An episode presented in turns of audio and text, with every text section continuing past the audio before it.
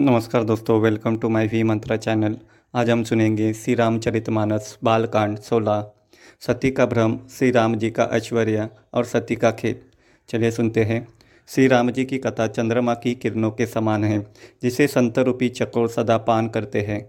ऐसा ही संदेह पार्वती जी ने किया था, तब महादेव जी ने विस्तार से उसका उत्तर दिया था। अब मैं अपनी बुद्धि के अनुसार वही उमा और शिव जी का संवाद कहता हूँ। वह जिस समय और जिस हेतु से हुआ, उसे, हे मुनि, तुम सुनो, तुम्हारा विषाद मिट जाएगा। एक बार त्रेता युग में शिव जी अगस्त्य ऋषि के पास गए। उनके साथ जगत जननी भवानी सती जी भी थी।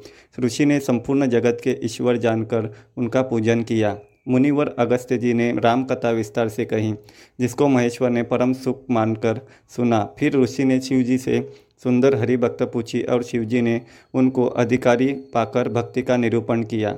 श्री रघुनाथ जी के गुणों की कथाएँ कहते सुनते कुछ दिनों तक शिवजी कहाँ वहाँ रहे। फिर मुनि से विदा मांगकर शिवजी दक्ष कुमारी सती जी के साथ घर को चले। उन्हीं दिनों पृथ्वी का भार उतारने के लिए श्री हरि ने रघुवंश में अवतार लिया था। वे अविनाशी भगवान, उस समय पिता के वचन से राज्य का त्याग करके तपस्वी या साधु वेश में दंडक वन में विचर रहे थे। शिव जी हृदय में विचारते जा रहे थे कि भगवान के दर्शन मुझे किस प्रकार हो। प्रभु ने गुप्त रूप से अवतार लिया है, मेरे जाने से सब लोग जान जाएँगे। श्री शंकर जी के हृदय में इस बात को लेकर बड़ी खलबली उत्पन्न हो गई। परंतु सती जी इस भेद को नहीं जानती थी। तुलसीदास जी कहते हैं कि शिव जी के मन में डर था, परंतु दर्शन के लोभ से उनके नेत्र ललचा रहे थे। रावण ने अपने मृत्यु मनुष्य के हाथ से मांगी थी। ब्रह्मा जी के वचनों को प्रभु सत्य करना करना चाहते हैं। मैं जो पास नहीं जाता हूँ तो बड़ा पछतावा रह जाएगा। इस प्रकार शिव जी विचार करते थे, परंतु कोई भी युक्ति ठीक नहीं बैठती थी। इस प्रकार महादेव जी ने चिंता के वह हो गए। उसी समय नीच रावण ने जाकर मारिच को साथ लिया और वह तुरंत कपट मूर्ख बन गया। मूर्ख ने छल करके सीता जी को हर लिया। उसे श्री रामचंद्र जी के वास्तविक प्रभाव का कुछ भी पता न था। मृग को मारकर भाई लक्ष्मण सहित श्री हरि आश्रम में आए और उसे खाली देखकर उनके नेत्रों में आँसू भर आए। श्री रघुनाथ जी मनुष्य की भांति विरह के व्याकुल हैं और दोनों भाई वन में सीता को खोजते हुए फिर रहे हैं, जिनके कभी कोई संयोग वियोग नहीं है। उनमें प्रत्यक्ष विरह का दुख देखा गया। श्री रघुनाथ जी का चरित्र बड़ा ही विचित्र है। उसको पहुँचे हुए ज्ञानी जन ही जानते हैं।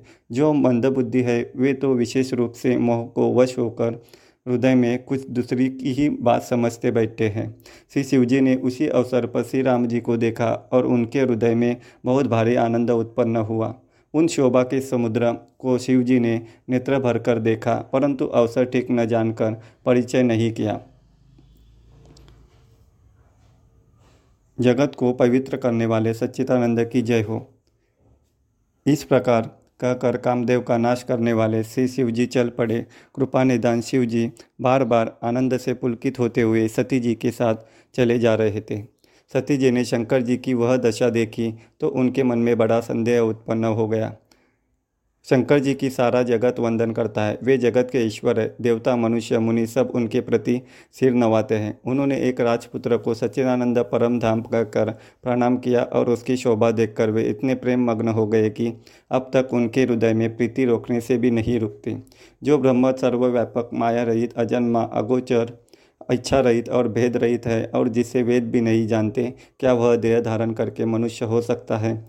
देवताओं के हित के लिए मनुष्य शरीर धारण करने वाले जो विष्णु भगवान है, वे भी शिव जी की ही भांति सर्वज्ञ हैं। वे ज्ञान के भंडार लक्ष्मीपति और असुरों के शत्रु भगवान विष्णु क्या अज्ञानी की तरह श्री को खोजेंगे? फिर शिवजी के वचन भी झूठे नहीं हो सकते। सब कोई जानते हैं कि शिवजी सर्वज्ञ हैं। सती के मन में इस प्रकार का अपार संदेह उठ खड़ा हुआ। किसी तरह भी उनके हृदय में ज्ञान का प्रादुर्भाव नहीं होता था। यद्यपि भवानी जी ने प्रकट कुछ नहीं कहा, पर अंतर्यामी शिवजी सब जान गए। वे बोले, हे सती, सुनो, तुम्हारा श्री स्वभाव है। ऐसा संदेह मन में कभी न रखना चाहिए। जिनकी कथा का अगस्त्य ऋषि ने गान किया और जिनकी भक्ति मैंने मुनि को सुनाई, ये वही मेरे इष्टदेव श्री रघुवीर जी हैं, जिनकी सेवा ज्ञानी मुनि सदा किया करते हैं। ज्ञानी मुनि योगी और सिद्ध, निरंतर, निर्मल चित्त से जिनका ध्यान करते हैं, तथा वेद, पुराण और शास्त्र नीति नीति कहकर जिनकी कीर्ति गाते हैं, उन्हीं सर्वव्यापक समस्त ब्रह्मांडों के स्वामी मायापति, नित्य परम स्वतंत्र ब्रह्मारूप भगवान श्री रामचंद्र जी ने अपने भक्तों के हित के लिए रघुकुल के मणि रूप में अवतार लिया है। यद्यपि शिवजी ने बहुत बार समझाया, फिर भी सती जी के हृदय में उनका उपदेश नहीं बैठा, तब महादेव जी ने मन में भगवान की माया का बल जानकर मुस्कुराते हुए बोले जो तुम्हारे मन में बहुत संदेश है, संदेह है तो तुम जाकर परीक्षा क्यों नहीं लेती? जब तक तुम मेरे पास लौट आओगे, तब तक मैं इस बड़ की छाट में बै, जहाँ में बैठा हूँ। जिस प्रकार तुम्हारा यह अज्ञान जनित भ्रम, भारी भ्रम दूर हो, विवेक के द्वारा सोच समझकर तुम ही वही करना। शिवजी की आज्ञा पाकर सती चली और मन में सोचने लगी कि, भाई, क्या करूँ? इधर शिव जी ने मन में ऐसा अनुमान किया कि दक्ष कन्या सती का कल्याण नहीं है। जब मेरे समझाने में से भी संदेह दूर नहीं होता, तब विदाता ही उल्टे हैं। अब सती का कुशल नहीं है। जो कुछ राम ने रच रखा है, वही होगा। तर्क करके कौन शाखा बढ़ावे? ऐसा कहकर शिवजी भगवान श्री हरि का नाम जपने लगे और सती जी वहाँ गई, जहाँ सुख के धाम प्रभु श्री रामचंद्र जी थे। सती बार बार मन में विचार कर सीता जी का रूप धारण करके उस मार्ग की ओर आगे होकर चली, जिससे मनुष्य के राजा रामचंद्र जी आ रहे थे। सती जी के बनावटी वेश को देखकर लक्ष्मीबेन जी चकित हो गए और उनके हृदय में बड़ा भ्रम हो गया। वे बहुत गंभीर हो गए। कुछ कह नहीं सके। धीर बुद्धि लक्ष्मण प्रभु रघुनाथ जी के प्रभाव को जानते थे। सब कुछ देखने वाले और सबके हृदय में जानने वाले देवताओं के स्वामी श्री रामचंद्र जी सती के कपट को जान गए, जिनके स्मरण मात्र से अज्ञान का नाश हो जाता है, वही सर्वज्ञ भगवान श्री रामचंद्र जी है। श्री स्वभाव का असर तो देखो कि वहाँ भी सती जी छिपाव करना चाहती है। अपनी माया के बल को हृदय में बखान कर श्री राम रामचंद्र जी हंसकर कोमल वाणी से बोले पहले प्रभु ने हाथ जोड़कर सती को प्रणाम किया और पिता सहित अपना नाम बताया। फिर कहा कि, ऋषकेतु, शिवजी है। आप यहाँ वन में अकेली किस लिए फिर रही है? श्री रामचंद्र के कोमल और रहस्य भरे वचन सुनकर सती जी को बड़ा संकोच हुआ। वे डरती हुई शिव जी के पास चली। उनके हृदय में बड़ी चिंता हो गई कि मैंने शंकर जी का कहना न माना और अपने अज्ञान का श्री रामचंद्र जी पर आरोप किया। अब जाकर मैं शिव जी को क्या उत्तर दूँ? सती जी के हृदय में अत्यंत भयानक जलन पैदा हो गई। श्री रामचंद्र जी ने जान लिया कि सती जी को दुख हुआ। तब उन्होंने अपना कुछ प्रभाव प्रकट करके उन्हें दिखलाया।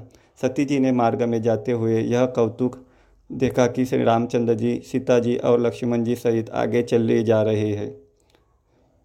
पीछे की ओर फिर कर देखा तो वहाँ भी भाई लक्ष्मण जी और सीता जी के साथ श्री रामचंद्र जी सुंदर वेश में दिखाई दिए। वे जिधर देखती है, उधर श्री प्रभु रामचंद्र जी विराजमान है और सुचतुर सिद्ध मुनीश्वर उनकी सेवा कर रहे हैं। सती जी ने अनेक शिव, ब्रह्मा और विष्णु देखे जो एक से एक बढ़कर असीम प्रभाव वाले थे। भांति भांति के वेश धारण किए सभी देवता श्री रामचंद्र जी की चरण वंदना और सेवा कर रहे हैं।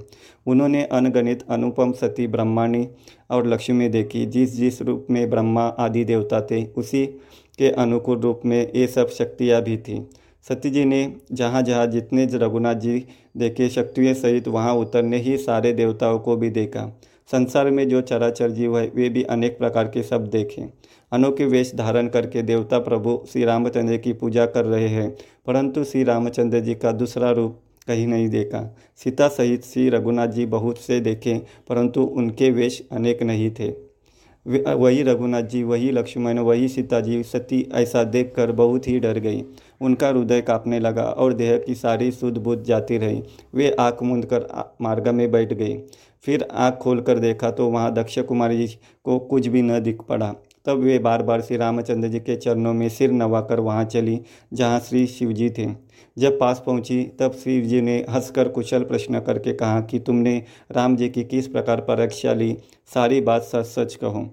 सती जी ने श्री रघुनाथ जी के प्रभाव को समझकर डर के मारे शिव जी से छिपाव किया और कहा, हे स्वामी, मैंने कुछ भी परीक्षा नहीं ली। आप ही, आपकी ही तरह प्रणाम किया। आपने जो कहा, वह झूठ नहीं हो सकता। मेरे मन में यह बड़ा विश्वास है। तब शिव जी ने ध्यान करके देखा और सती जी ने जो चरित्र किया था, सब जान लिया।